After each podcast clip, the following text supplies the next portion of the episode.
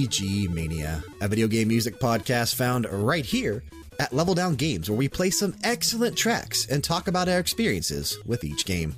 I'm Brian, joined as always by Long Island's favorite, or, in my personal opinion, least favorite son, Frank. Hey guys. Hey Brian. Before we forget, BG Mania and Level Down Games is entirely self funded as a passion project. If you'd like to see it continue to grow and become something even bigger, consider supporting us through one or all of the affiliate links listed in the description of this podcast. It would mean the absolute world to us. You know, I could have called you Hip Frank or Chip Frank, but I didn't. You are Hip Franaka. Yep, I like that. uh, remember, regardless of the podcast service you're listening through, especially if you're on iTunes, leave us a rating and a review.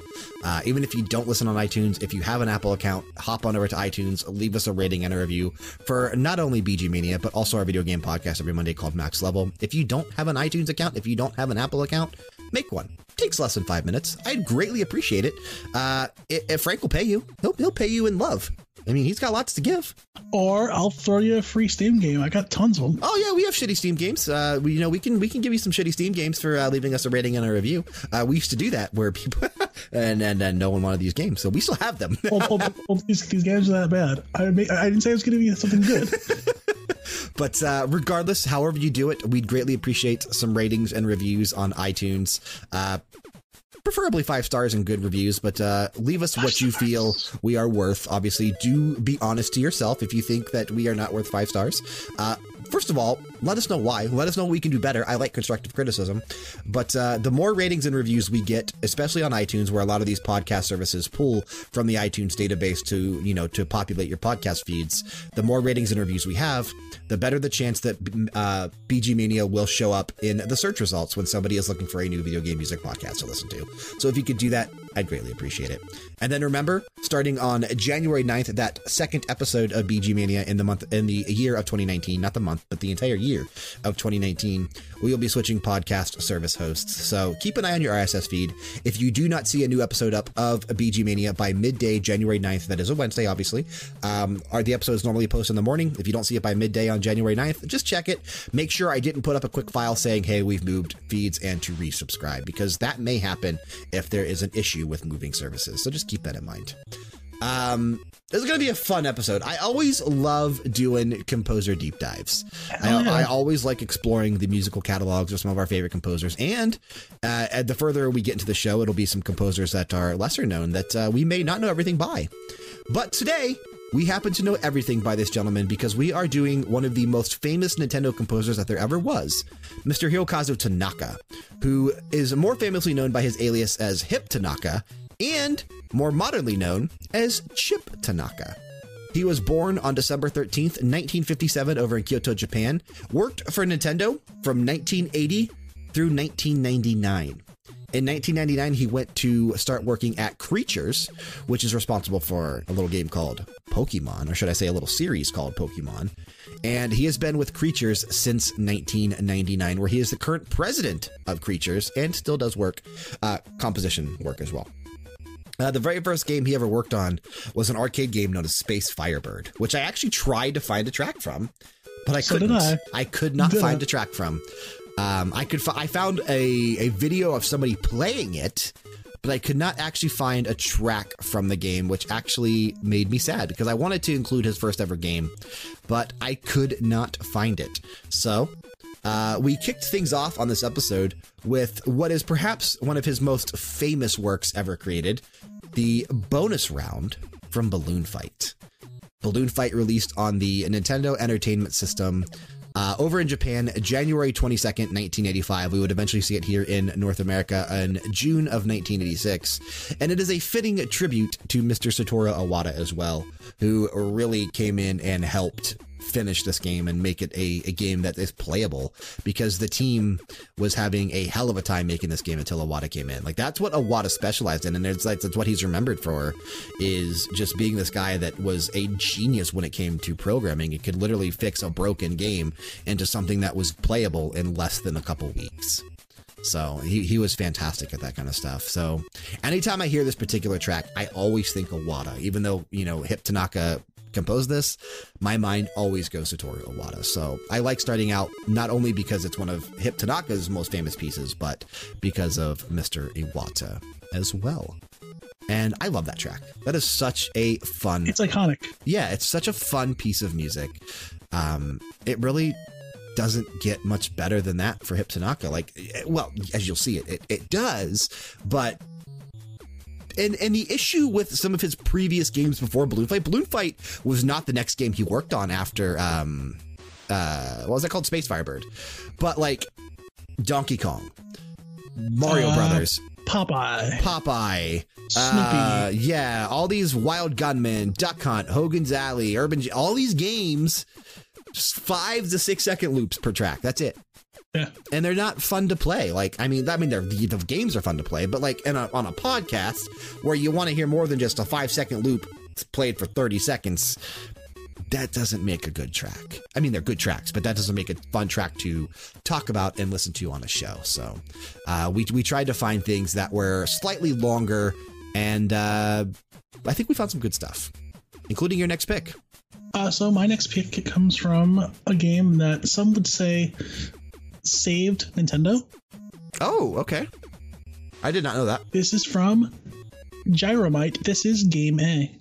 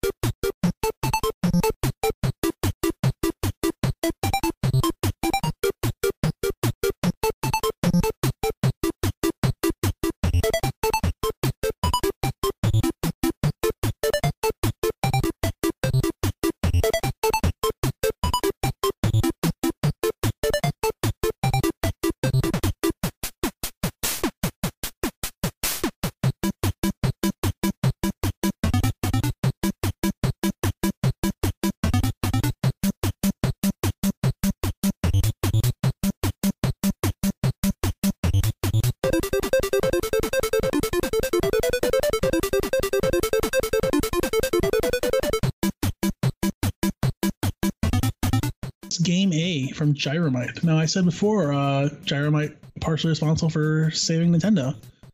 Um, let's not give all the credit to Gyro- Gyromite, though. Let's give more credit to Rob the Robot. Which you have, right? I do have Rob the Robot. Um, so, for those who don't remember, there was a video game crash in the 80s where they were just putting out so much shovelware and garbage that the market got oversaturated and people were not buying video games. So, Nintendo's clever way around this was to sell the console with Rob the Robot because parents would buy their kid the hot new robot toy for Christmas, not so much the Nintendo, and that's how they got themselves, you know, just to stay alive when everyone else, like Atari, went out of business. I always thought that Rob wasn't like a major seller for them. No, he was the actually, it actually did well. Okay. Yeah, uh, they also they partnered with uh, Worlds of Wonder, who had the number one toy that year of Teddy Ruxpin. I had a Teddy Ruxpin when I was little. Yeah. Yeah, and that was the number one toy of the year, and they got them into the store. So like they Rob the Robot definitely, definitely saved Nintendo, and uh, we got Gyromite out of it. Which let me tell you, it sucks when you play that game with Rob the Robot. Is it fun without Rob though? It- you you need two players. You need one person to Gotcha. control the thing, so that and the other one to, to move the guy. But uh, with Rob, he would pick the, he would pick things up, put um put the little spinny top uh, on the thing, and then you're waiting for him to pick it back up and put another one on. It's a real pain in the ass. It Oh, was- so it's like very slow. yeah. Whereas a, a human being can just hit buttons and Yeah, yeah, yeah, yeah. Now, did you get did you get Rob as a kid? No, no, no, no. Okay, okay. Um, I got him as a Christmas present later in life, but still had the NES, so hooked it up, played it. Fun stuff. Fun stuff. Okay. Um, because I know, like I said, I that was that was released the year before I was born. Because Rob was 1985, right? I think so. I, I said I had Gyromite as a kid. Oh, this is one of the many games I talk about my sister and I played. Uh, I would actually let her play as the guy, and I would play as the one controlling the things because then I could squish her whenever I felt like it. That's actually humorous. Uh, I say I'm a jerk. I feel I feel bad for her, but uh, Don't feel too bad. She would cry then hit. So well, you deserved it. It sounds like you deserved it. I'm sure I did. It sounds like you deserved it. Uh, let's move into uh, a block of tracks. We have two tracks from one of Hip Tanaka's more famous compositions that he ever did. And that would be Metroid from the NES. Uh, Frank and I both picked a track from Metroid. I have one and he has one. So we're going to kick it to mine first. So again, this is from Metroid on the NES, composed by Mr. Hip Tanaka. This is Brinstar theme.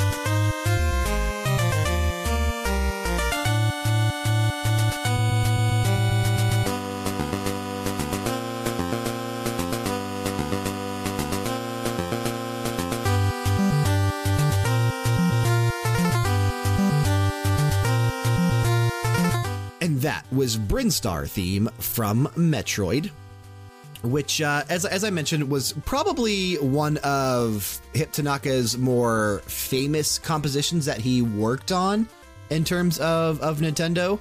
Uh, this released over in Japan on August 6th, 1986. We would see it just over a year later here in North America, August 15th, 1987.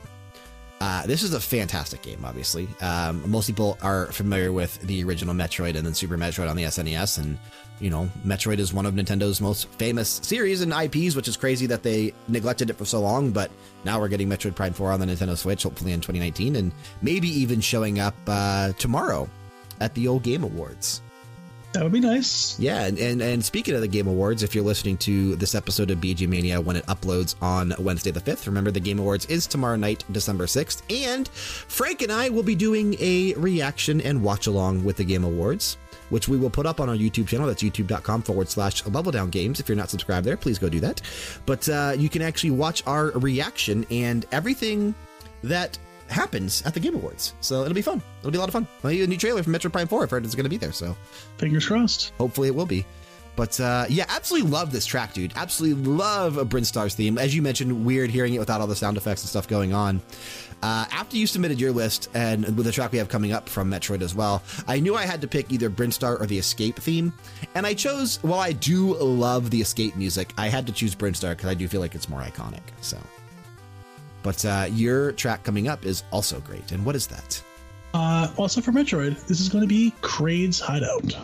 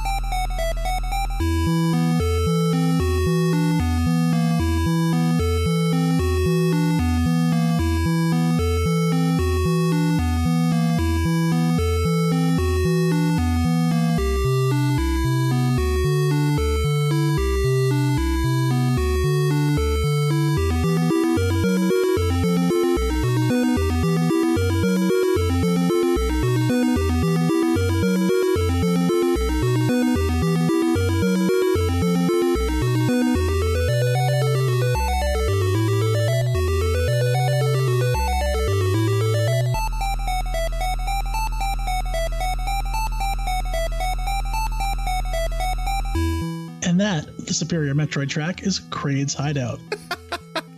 I don't know that I would uh, say the superior track, but it is a great track nonetheless. No, that's a great track. I'm just being a butthead. Yeah. Um, this one was always one of my favorites, though.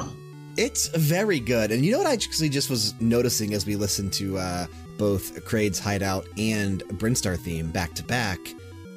If you didn't know that was Metroid, and you just were hearing this, what other game would you think that was? See, I don't know because it's so it's so ingrained as Metroid. I've played this game.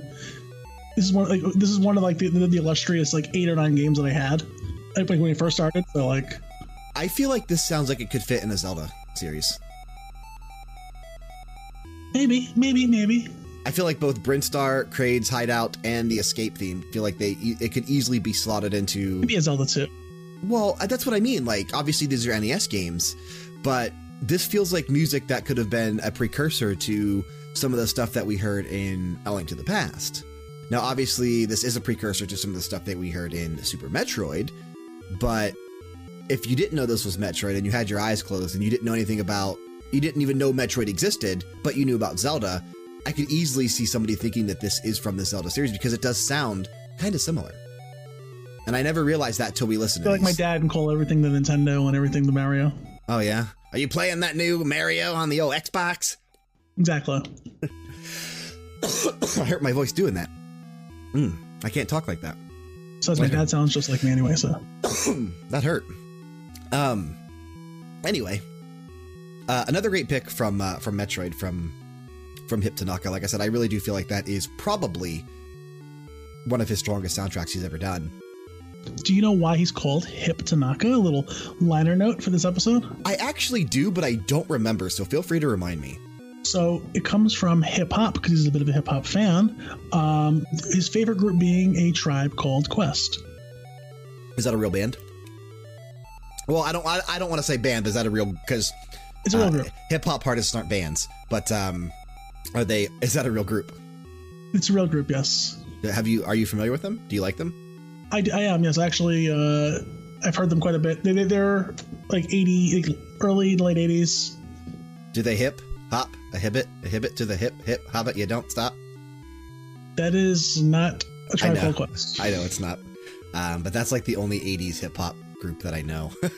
Oh, Brian, you are so white. who was that? I don't even remember. I don't even know who that was actually. You That probably. was know. Sugarhill Gang. Thank Yes. you, thank you. I was gonna say you probably do know.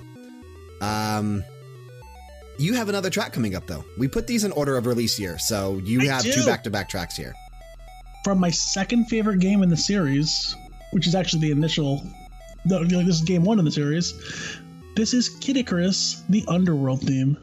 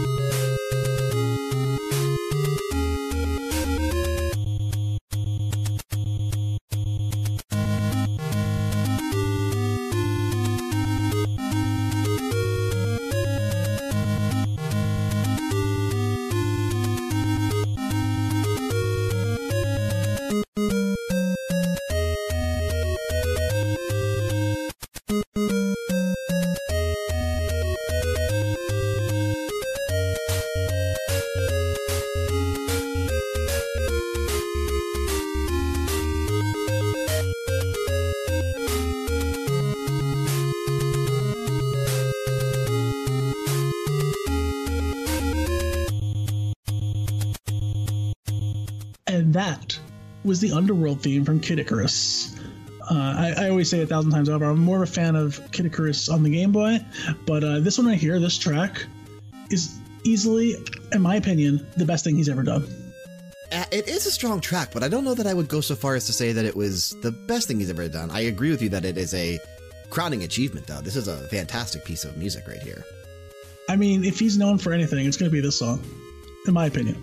Okay. Although, although he has lots and lots and lots of very strong tracks out there, so it's it's a bold statement for me to make. It, it's definitely a bold statement considering, obviously, the lineup of games, not only that we have coming up in the rest of the show, but games in general that we didn't even pick from.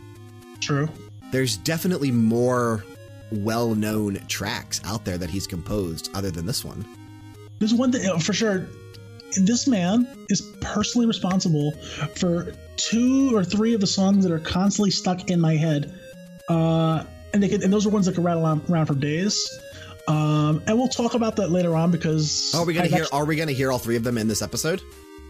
Uh, I've picked one of them, Okay. and I'll go over the other ones, and I'll explain it. Yeah, I I don't want to give anything away yet, but Sure. one of them I absolutely ten thousand percent picked. Sure. Okay. Awesome. Um, I'm going to kick it over to a game that never released here in North America. It only released in Japan, but it's the first game in the Wars series that Nintendo started, and this started back on the Nintendo Entertainment System. So from Famicom Wars, this is Mission BGM Type A.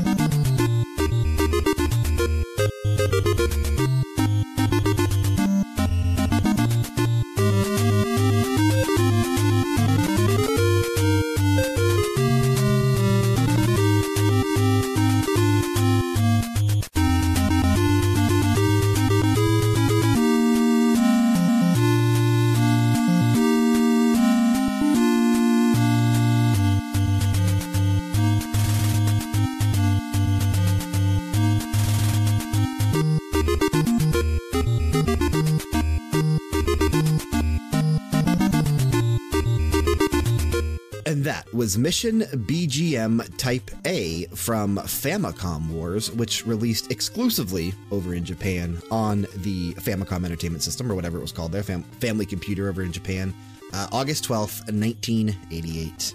Obviously composed by Hirokazu Tanaka, Hip Tanaka, the guy we're doing the entire episode on today. Uh, Frank just found out that this is the first game in the Wars series, which basically took its name from the console that it released on and then Wars. So 1988 had Famicom Wars. 1999 had, or I'm sorry, 1991 had Game Boy Wars. Uh, 1997 had Game Boy Wars Turbo. 1998, which was a late release, but 1998 saw Super Famicom Wars. Uh, 1998 also saw Game Boy Wars 2. 2001 had Game Boy Wars 3 on the Game Boy Color. And then in 2001 also saw Advance Wars. Advance Wars 2 was in 2003. And then the name kind of stuck because they released Advance Wars Dual Strike in 2005 on the Nintendo DS. But then it became Battalion Wars, which released in 2005 on the GameCube. Battalion Wars 2 was on the Wii.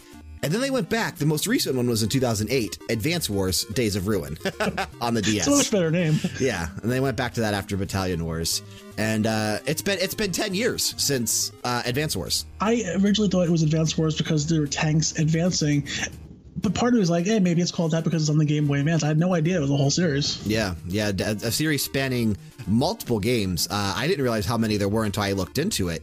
Uh, there's 12 games in the series. But it has been over a decade now since we've seen the latest release in the War series, and people are clamoring for a new Advance Wars. They really are. Like, people definitely want another game because Days of Ruin released January 21st, 2008, so it's literally almost been 11 years. Um, and I don't know that we'll ever see another one. It just doesn't seem like they're that interested in going back and doing something like this again, which is unfortunate because these were good games. These were fun games. Yeah. That's a great piece of music there as well. Fantastic No, it was, track. it was great music, and like I was telling Brian, I go, this would fit in either Kid Icarus or Metroid, which makes sense. You know, we're in we're in Mr. Tanaka's uh, wheelhouse here, so Yeah, and not only that, but I mean, literally composed right around the same time as both of those games. So clearly, you know, you, you could tell the style he was using back in like the late 80s when, when these games were being composed. and you know what next week is, Brian? Next week, yeah, uh, next week is Snowy Levels. No, more importantly, next week is his birthday. Oh, okay. But yes, it is snowy levels, and I have some awesome tracks to out. You're gonna love them. I thought I thought you were asking like what next week was. I thought you were going to try to like make a segue somehow, but I didn't know how you were going to do that. I'm throwing out a liner note here. So uh, when uh, Hip Tanaka was nine years old, Okay. he was watching the TV show featuring the Monkees.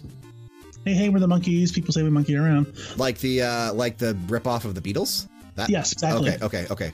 Uh, and that inspired him to set up a band with his school friends, and they did cover songs by the Beatles, Burt Bacharach, and Simon and Garfunkel. Okay.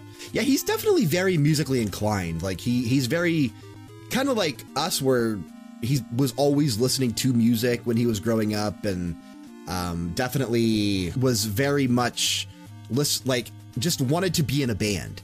Didn't know that he wanted to be a composer for video games at the time, but just knew he wanted to do something with music.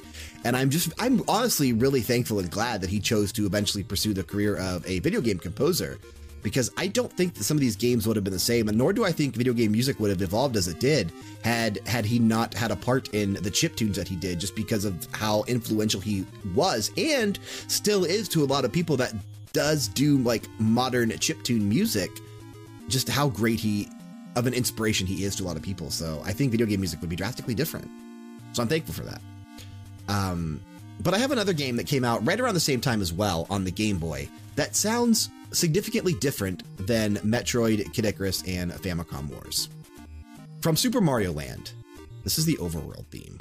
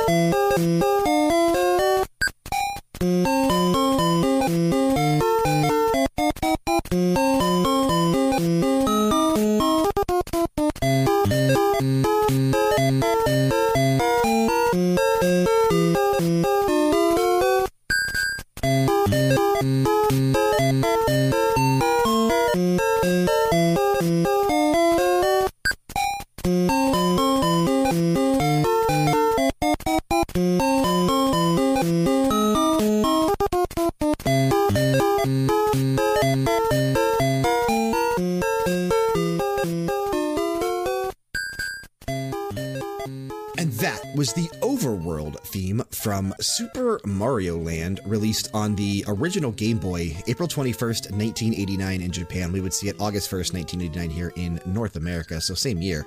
Uh, a game we've not played a single track from yet in the history of BG Mania, which is kind of crazy because I do know that uh, you are a big fan of Super Mario Land, so I'm surprised that hasn't came up. I am, yeah. It's I think it was like the second or third game I got for the Game Boy. The first one, of course, being Tetris because it was packed in. Yeah. Did you know I've never played this game? Really, Yeah. still to this day. Still to this day, never played it. You know what, Brian? It's gonna feel a little dated. I'm not gonna lie. Yeah. Um, but you should just do it just for the fact that it's a Mario game that you haven't played, and just uh, The actual cartridge um, works in the DS, right? Do those do those work, or do will I have to would I have to use a Game Boy Advance? I think you still can get away with putting Game Boy games in those. Okay, I'll have to double check because I know I can get a co- I can find a copy of this. It's pretty. I mean, you probably have one, but uh, I I can probably easily find a copy of this in a uh, in a used store. I'll get my Super Game Boy, and then you'd be good to go. Yeah. But yeah, I've never played this. Um, there's several games on the Game Boy that I've never played just because I never had access to an original Game Boy. My first Game Boy was the Game Boy Advance. SP. Really? Yeah, which I still have. I had the like the indigo one or like the dark blue, whatever it was. Uh, that was that was actually Sapphire. That one. Was it Sapphire? I don't remember. They they they, they, that was, they named them the Pokemon way because I also have. Uh, I have both of them. I have the, the blue and the uh, the red. Oh, okay. Yeah, my aunt actually, like, I decided I wanted a, a Game Boy Advance SP one year for Christmas, and she picked it up for me on sale from like a Black Friday sale. So I got that, and I got like five or six games. That was the same year Because I actually got Mario and Luigi, the original Mario and Luigi, at the same time I got my Game Boy Advance SP. Um, but yeah, several games that I skipped out on. That's actually my favorite of the Game Boy series. Mario and Luigi or No, it was, The it was SP. the SP. I agree with you. I think the SP, to an extent, the original Game Boy Advance as well. But the reason I liked the SP is because it already had the the backlight built into it, and it was just more a compact and sleeker Hold system. up right to your pocket. Exactly, super small, super easy. Really enjoyed it. Uh, kind of wish they would have stuck with that, and but I do get why they moved to the DS after that. And you, you have to look at the sales of the DS and realize how much of a juggernaut that handheld actually was when it was released. Um, but no, I, I I really enjoyed my my SP, and uh, but yeah, there were several games that I missed out on from the original Game Boy lineup, the Color lineup, and then a couple of the advanced games as well. Um, what was the the Mario Kart on the Game Boy Advance? I Never played that either. So Uh, Mario Kart Super Circuit. that's it. Yep. There's several games that I've not played um, because I didn't really get into handheld gaming until I was in high school with the Game Boy Advance SP. So, but uh, this is a very fun track from Mr. Hip Tanaka. Uh, very festive, very, like I said, just joyful and fun. Definitely sounds a lot different from what we heard from Metroid, Kid Icarus, and Famicom Wars. But this is so Mario. This fits perfectly in the Mario universe. This is perfect for Mario. It is. This is one of the songs I actually heard playing when I went to the Nintendo store in New York City. Ooh, nice. Uh, I, I was I was upstairs and they had Mario music playing. I was like, all right, all right. Like they're going for the deep cuts now. Nice, nice, nice, nice. Uh, okay, well, what's next? All right. So this game is responsible for a song that's always kicks around in my head, but we've already played that song. This is the less popular cousin, but still an awesome track. This is B Type from Tetris.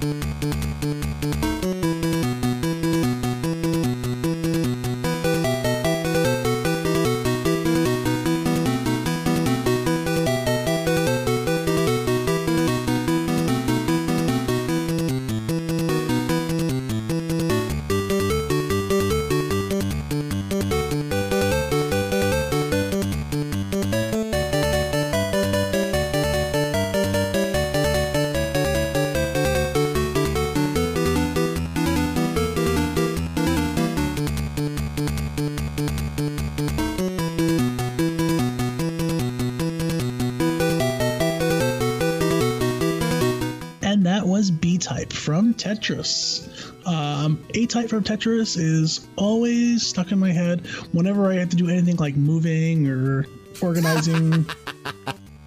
You just, I, dude, I could just pic- like picture you reorganizing like your living room with with Tetris jamming in the background as you try to like maneuver things around. It was- only a few days ago I told you I was redoing the uh, the shelves in my, uh, my Yeah. living room. Sure enough. This song here, though, I heard a lot of this one because uh, when you clear B mode, B mode is when there's actual blocks already there and you have to actually clear the lines. You know, if you cleared it at the top, you know, difficulty, top speed, you would get like the, the full ending with all the the, the the Russian characters dancing in front of the Kremlin, playing their music, and uh, the the rockets going off. It was good stuff. I I love how Russian this game actually was. Ah, man, I, I don't know if we ever told the story before, but Nintendo actually once bought the rights to Tetris. Yeah. However, they bought from somebody who had no right to sell them. Right. He just sold it to them, and, and they're like, okay, uh, great game. But this game is officially, because it's a communist country, it was it's actually owned by Russia. Like the creator doesn't own the rights to the game; it's owned by Russia. Now that I didn't know. That's actually interesting. Uh, so they licensed it out. That's why there's Tengen and Tetris. Why Nintendo wasn't able to shut them down. I mean, Nintendo, you know, Tengen also did other things like make carts unofficially for Nintendo. But uh, yeah, it's the reason why there could be two Tetrises. You know, even though they have the rights to it. Does Russia own any other video game IPs besides Tetris? That is something we have to find That out. is that is the extent of my Russian video gaming knowledge. that is something that is something we need to find out. There's that, and there's Niko, my cousin from uh, Grand Theft Auto. Uh, Wait, he's your cousin? that's a line. I know. I know. Grand Theft Auto Although, 4. al- al- although I do have a cousin Nico, but that's neither here nor there. Or is it neither there nor here? The world may never know. They may never know, just like how many licks it takes to get to the center of a Tootsie Pop. But what the world will know is our next track. Because we're about to jump into a- another famous franchise that Mr. Hip Tanaka worked on. And we're going to go to the original game first from Mother. This is Mother Earth.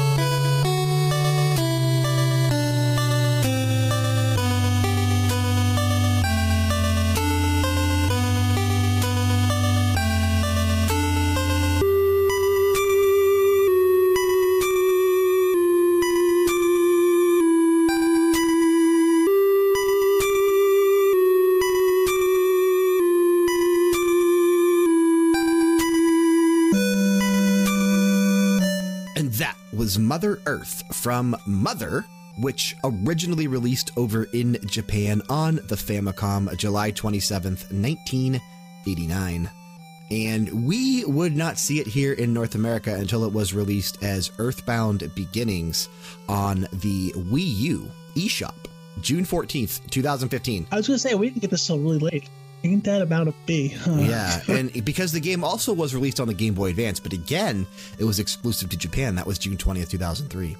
So, yeah, Mother and Mother 3 obviously were the two games that, you know, we have been trying to get forever here in North America. But for whatever reason, and it's so dumb that these games weren't released here in North America because then you look at Earthbound. have, have we gotten Mother 3 yet or no? No, we have not. so. We have not. But when you look at Earthbound, which literally released in North America less than a year after it came out in Japan, how beloved that game is on the Super Nintendo and how much it sold on the Super Nintendo. And then you look and you wonder why they didn't take the chance with both Mother on the NES and Mother 3, which Mother 3 was originally released in 2006 over in Japan on the Game Boy Advance. So after after Earthbound released in 1990 whatever it was, 1994? Yeah, 1994 over in Japan. The next game in the series wouldn't be till 12 years later with Mother 3 in 2006 on the Game Boy Advance. But even still, stupid that we didn't get that game. I don't get it, man. I just don't get why. Because these games sell so well here in North America. Now, obviously, there are plenty of rumors out there that a English version is 100% done and ready to go for the Nintendo Switch. They just have yet to release it. They're trying to find the right time. Uh, the right time is anytime. It doesn't matter. The right time was uh, 12 years ago. Exactly. Well, yes, yes, I agree with you. But nowadays, the right time is whenever, because whenever they put this game out, it's going to be one of the best-selling things on the Nintendo Switch of that year. I promise you that. Like this, this series is that beloved that it's crazy that they never took two more, uh, many more chances on that. Uh, quick little fun fact here on Hip Tanaka before you jump to our next track. How would you feel if you walked into a dance club in Japan and you literally found out that a person by the name of Chip Tanaka was DJing that night? I'm like, hey, how dare you say Hip Tanaka's name? Well, Chip Tanaka, otherwise obviously being the man himself, Mr. Hirokazu Tanaka, occasionally guest DJs at certain nightclubs in Japan. Get out of here. yeah, it's super cool. Can you imagine that? Him just walking in and he's just there. yeah. I'm like, yo, play, play me that song from Kid Icarus. You know the Underworld, one? Underworld theme. He's just Yeah. playing Underworld. I'm like, no, Reapers. yeah, no, he occasionally will perform on the uh, the Japanese nightclub circuit under the name Chip Tanaka. How cool is that? Yeah, super cool. I like that. I did not know that. Okay. Yeah, yeah, I, I I would love, absolutely love to see him do that live one day. Like, just go in and actually see one of his sets. I think that'd be really cool. Really, really cool. And maybe he would play the next song that you're about to play for us. And then it'd be stuck in my head for the rest of my life. Because uh, yes this is one of the illustrious three that's always stuck in my head. From dr mario this is fever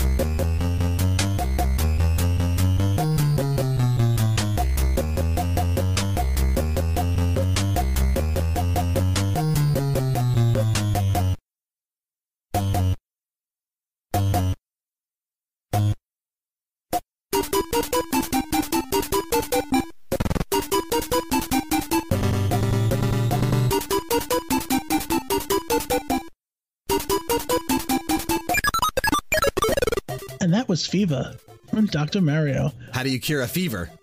what cowbell Exactly. Uh, this song again it's always stuck on my head and in typical dork geek fashion whatever you want to say uh, anytime i take medicine it always just kind of harkens to my head and i start you know I, I start drinking it down and or taking those pills the delicious delicious pills I would hate to live inside your head. i don't like living inside my head Ryan. um, but i mentioned but i mentioned three songs are always stuck in my head the other one um, mr tanaka does not own credit to that is the dragonborn comes so Oh, okay. That you actually have that stuck in your head all the time? Really? at all times because it's my personal anthem No, it's not. Uh, yeah, uh, it's gonna be played at my funeral, Brian. No, it's not. Scat Scatman's gonna be played at your funeral. Such a good song, man. It's such a good song. Uh, on a side note, uh, that song is sung almost every day at work. Uh, I have a crazy uh, person at work who I work with. His name is Matt. So Matt, if you're listening, uh, not not not the Matt you know, different Matt. Uh, and he sings a, he sings that song among, amongst other songs all the time. He says it's our official section song. Can I, when we play it at your funeral, can I change the lyrics to Fat Man at least? Brian, I'm a fat man. Brian, this is an audio podcast. I know. I know. Quit fat shaming me. I know. I know. Uh, anyway, let's move on to a another piece of music from a game that originally never released here in North America, and and still hasn't. From the original Fire Emblem on the NES, which was subtitled Fire Emblem Shadow Dragon and the Blade of Light, was the That English is a hell of a title. English translated name. Uh, yeah, I, I don't actually have the the Japanese name of this game, but uh, probably a lot harder to pronounce. Um, but yeah, this game never saw release here in North America. Still hasn't to this day. So, from Fire Emblem, this is the title theme.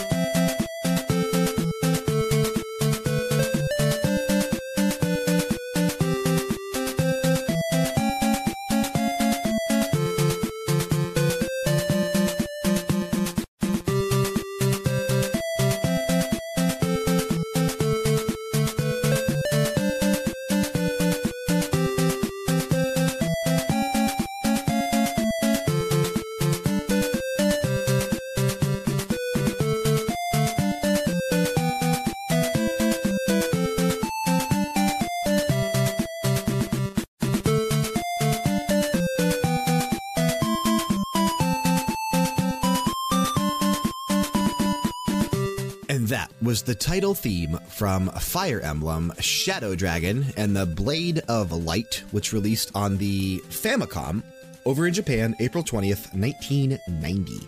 Would never see release outside of Japan in both Europe and North America. This game has been landlocked to the Japanese island since 1990. Uh, so 28 years. I will never. See- I don't think so. I don't actually don't think we will ever see this. I don't, but uh, I know that's what you're going to say. Um, I would love to play this game. I would love to play like where Fire Emblem got its start, man. I really would. I am not a Fire Emblem guy. Yeah, I know you're not, but I am. But I will say I'm not a every game in the series, I'm not a huge fan of. I do not like every game in Fire Emblem, but I, there are certain games that I really, really, really enjoy.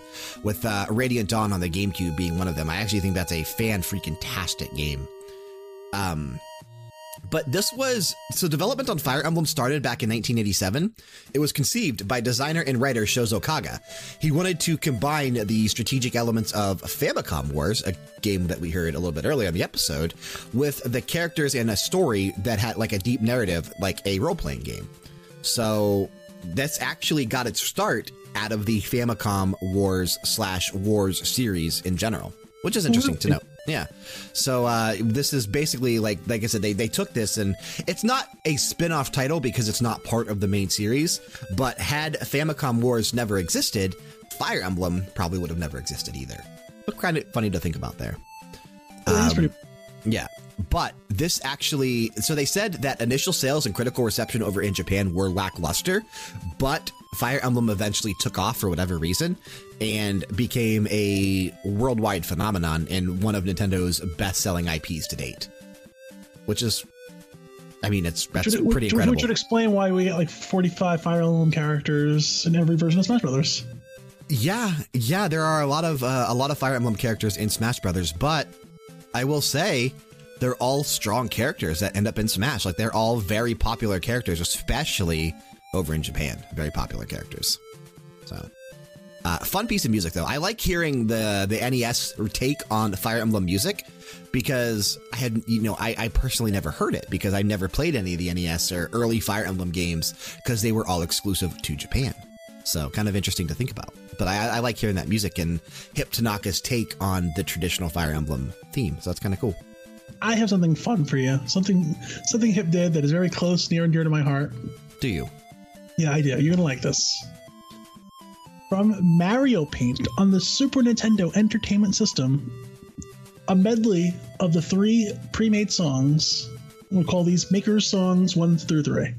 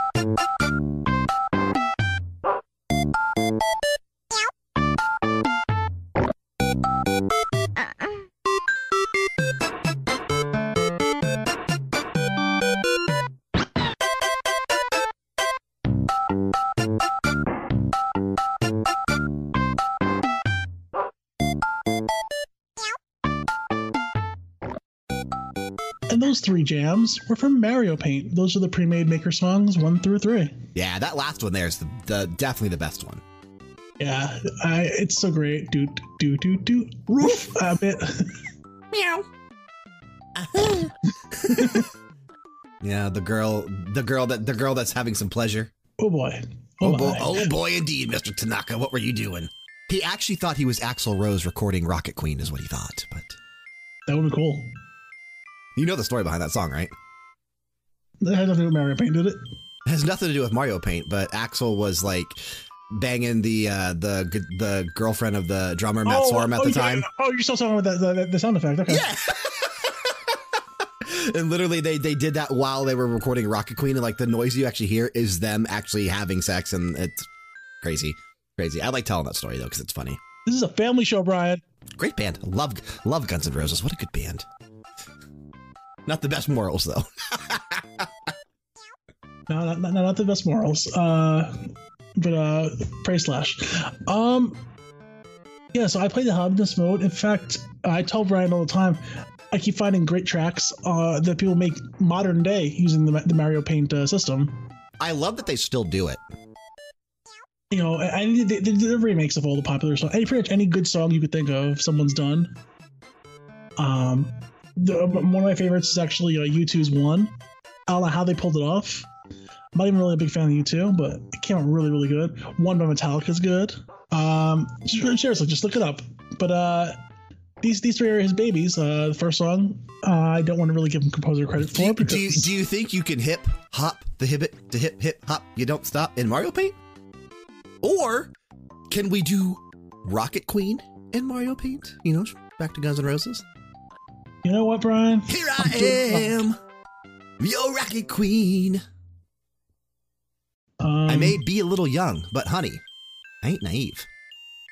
I was unable to find the song done, but uh, unfortunate. If, if you're out, if, if you're out there, if you're a, a, maker of these songs, make this happen for Brian. Make it happen for me, just like Georgia is making their dreams come to life in this game. Uh, I we we are recording. Brian, Brian, no no one watches college football. Yes, they do. Yes, they do. We are recording this live uh, while Alabama and Georgia are playing, and my God, they are just doing so well. Another interception on Georgia's behalf. So Jesus, this game is good. Uh, I guess we'll move on now. We'll move on to my next pick, which we're going back to the Mother series, and we're going to the second game of the franchise now. So we're going to Earthbound. This track is Snowman.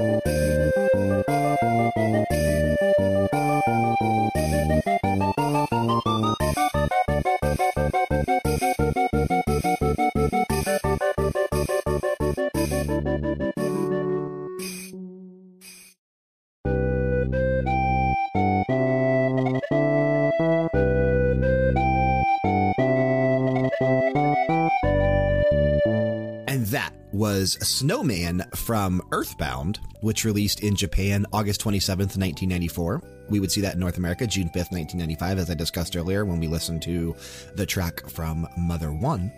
Uh, not to be confused with Mother Russia like Tetris. But uh, I really do feel. what? Ah, comrade.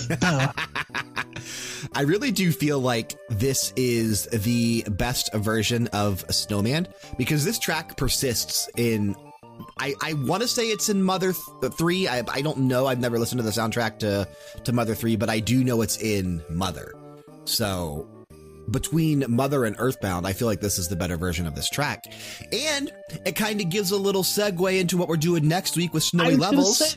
yeah, kind of gives a little segue for that because it fits perfectly. We have a holiday bonus episode coming up later this month.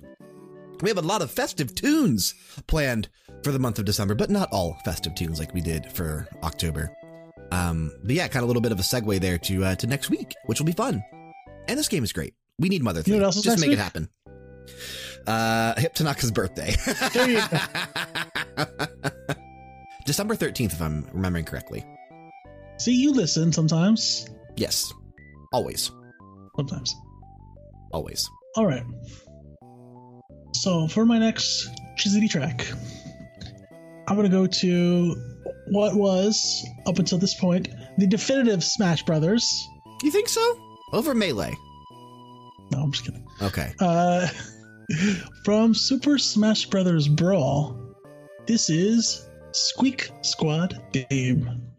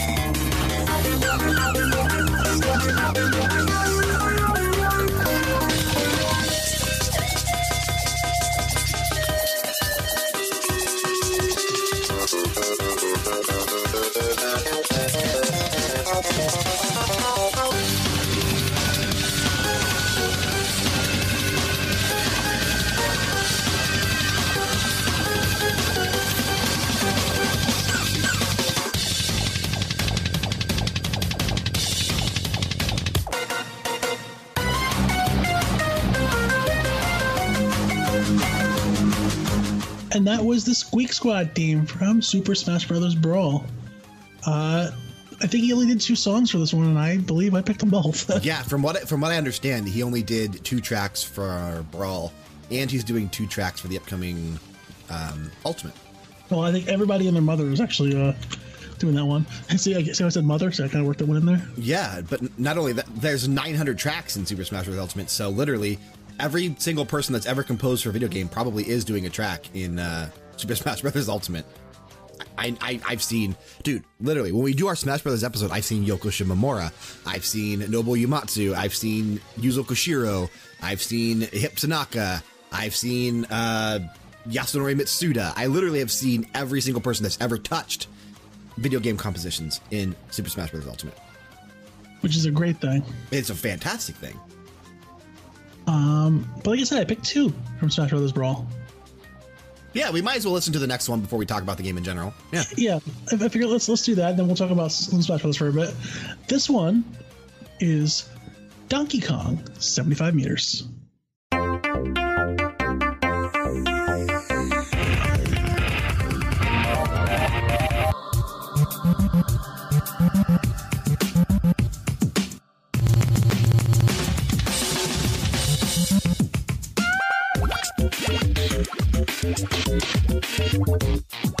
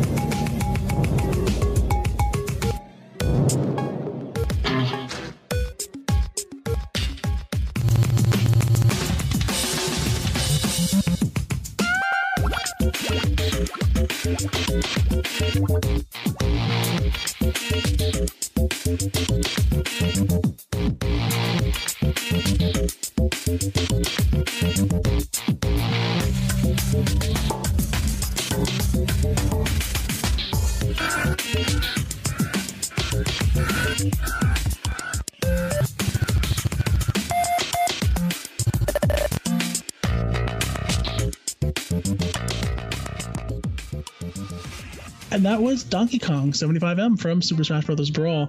So yeah, uh, I liked Brawl. I think Brawl was a good game. Brawl was okay. Melee's Me- Me- Melee's Melee's my favorite, Yeah, it wasn't as strong as Melee was. but I'm so hyped for what's coming next, man.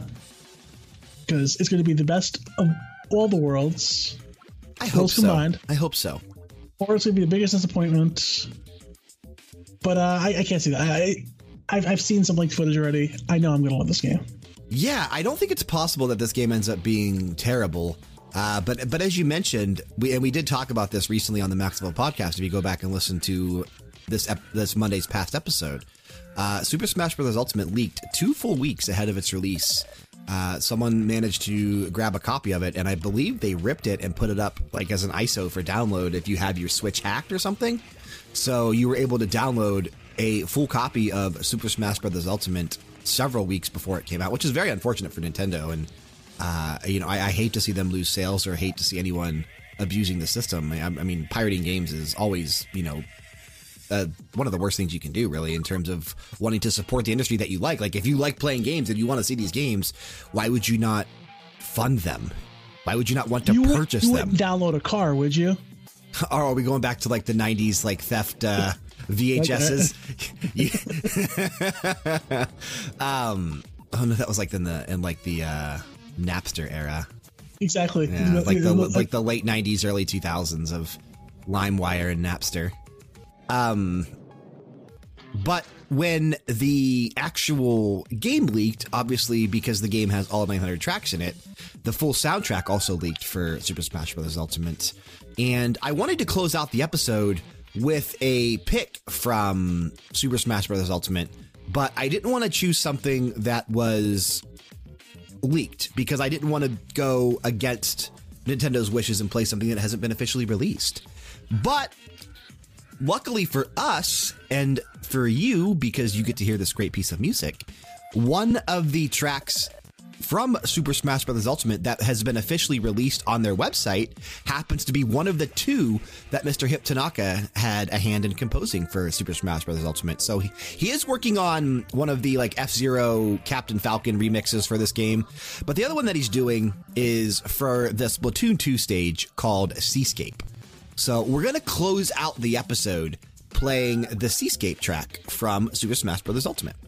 Oh, we're gonna close out with a Hip Tanaka track. That's cool. Yeah, we're going to close out with a Hip Tanaka track. And uh, I don't know if you know this, every track we played today is actually composed by Hip Tanaka. Get out of here, Yeah, I don't know if you knew that. I, I know you're slow sometimes, but uh, it's okay. Brian. Be nice to me. I am. I'm being nice to you. I just, I, I, I didn't call you fat. You- You sure did earlier. And Well, I remind you, we have a I know. podcast. I know. I know. Uh, but it is crazy. I mean, uh, you know, going like the the transition from bonus round and balloon fight, which we started the episode off with, all the way up through these last three tracks from Super Smash Brothers, uh, the Smash Brothers franchise, the two from Brawl, one from Ultimate. Just hearing his transition from like NES to Super Nintendo. Uh, wow, all we really played was NES, Super Nintendo, and uh, modern, like Wii U and or Wii and Switch. Well, I guess then, just like that, the episode is also finished. Unless you have anything else you want to discuss before we get on out of here. Just make sure you join us next week. We're having snowy levels, and I picked you out some doozies. Yeah, it's going to be a fun episode. But hey, if you if you have a good snowy level, just send us a request. Uh, it's bgmania at leveldowngames.com. We'd love to have requests, and if it fits the, the, the scheme, I'll take one of uh, Brian's tracks away from him and play yours. Absolutely. Yeah, we can we can easily delete one of Frank's picks and put one of your tracks in, so we can definitely do that. Uh, but uh, that is going to do it for this week. We want to thank you for sticking with us and listening to another episode of BG Mania, made possible by LevelDownGames.com. Remember to submit tracks, ideas, and requests, like Frank just mentioned, for future episodes to bgmania at leveldowngames.com. Regardless of the podcast service you're listening through, be sure to show your support by leaving a rating and a review, especially if you're listening through iTunes. We definitely need those ratings and reviews on iTunes. We'd also be grateful if you could drop on over to youtube.com forward slash leveldowngames and subscribe to our channel there if you haven't already.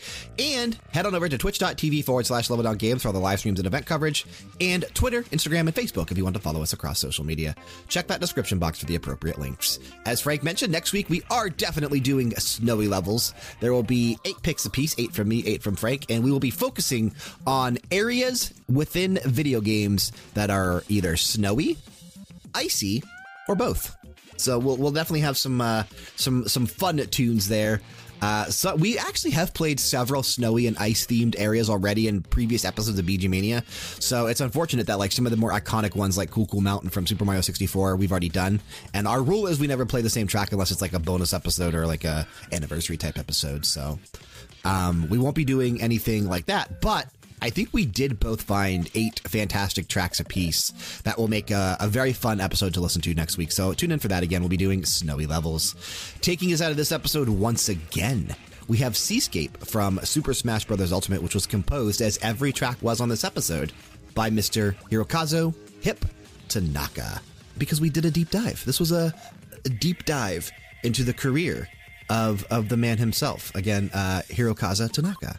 One of the greatest chiptune composers that has ever been. Uh, our next deep dive will be in March. So keep an eye out for that, right? March? No. Yeah, March. February. It's no, no, no. It's March. Oh, that's right. You're right. You're right. You're right. You're right. It's March. I, I, yeah. yeah. Our, our, our next our next deep dive will be in March. It'll be the first week of March. So keep an eye out for that. Keep the music playing and keep it loud.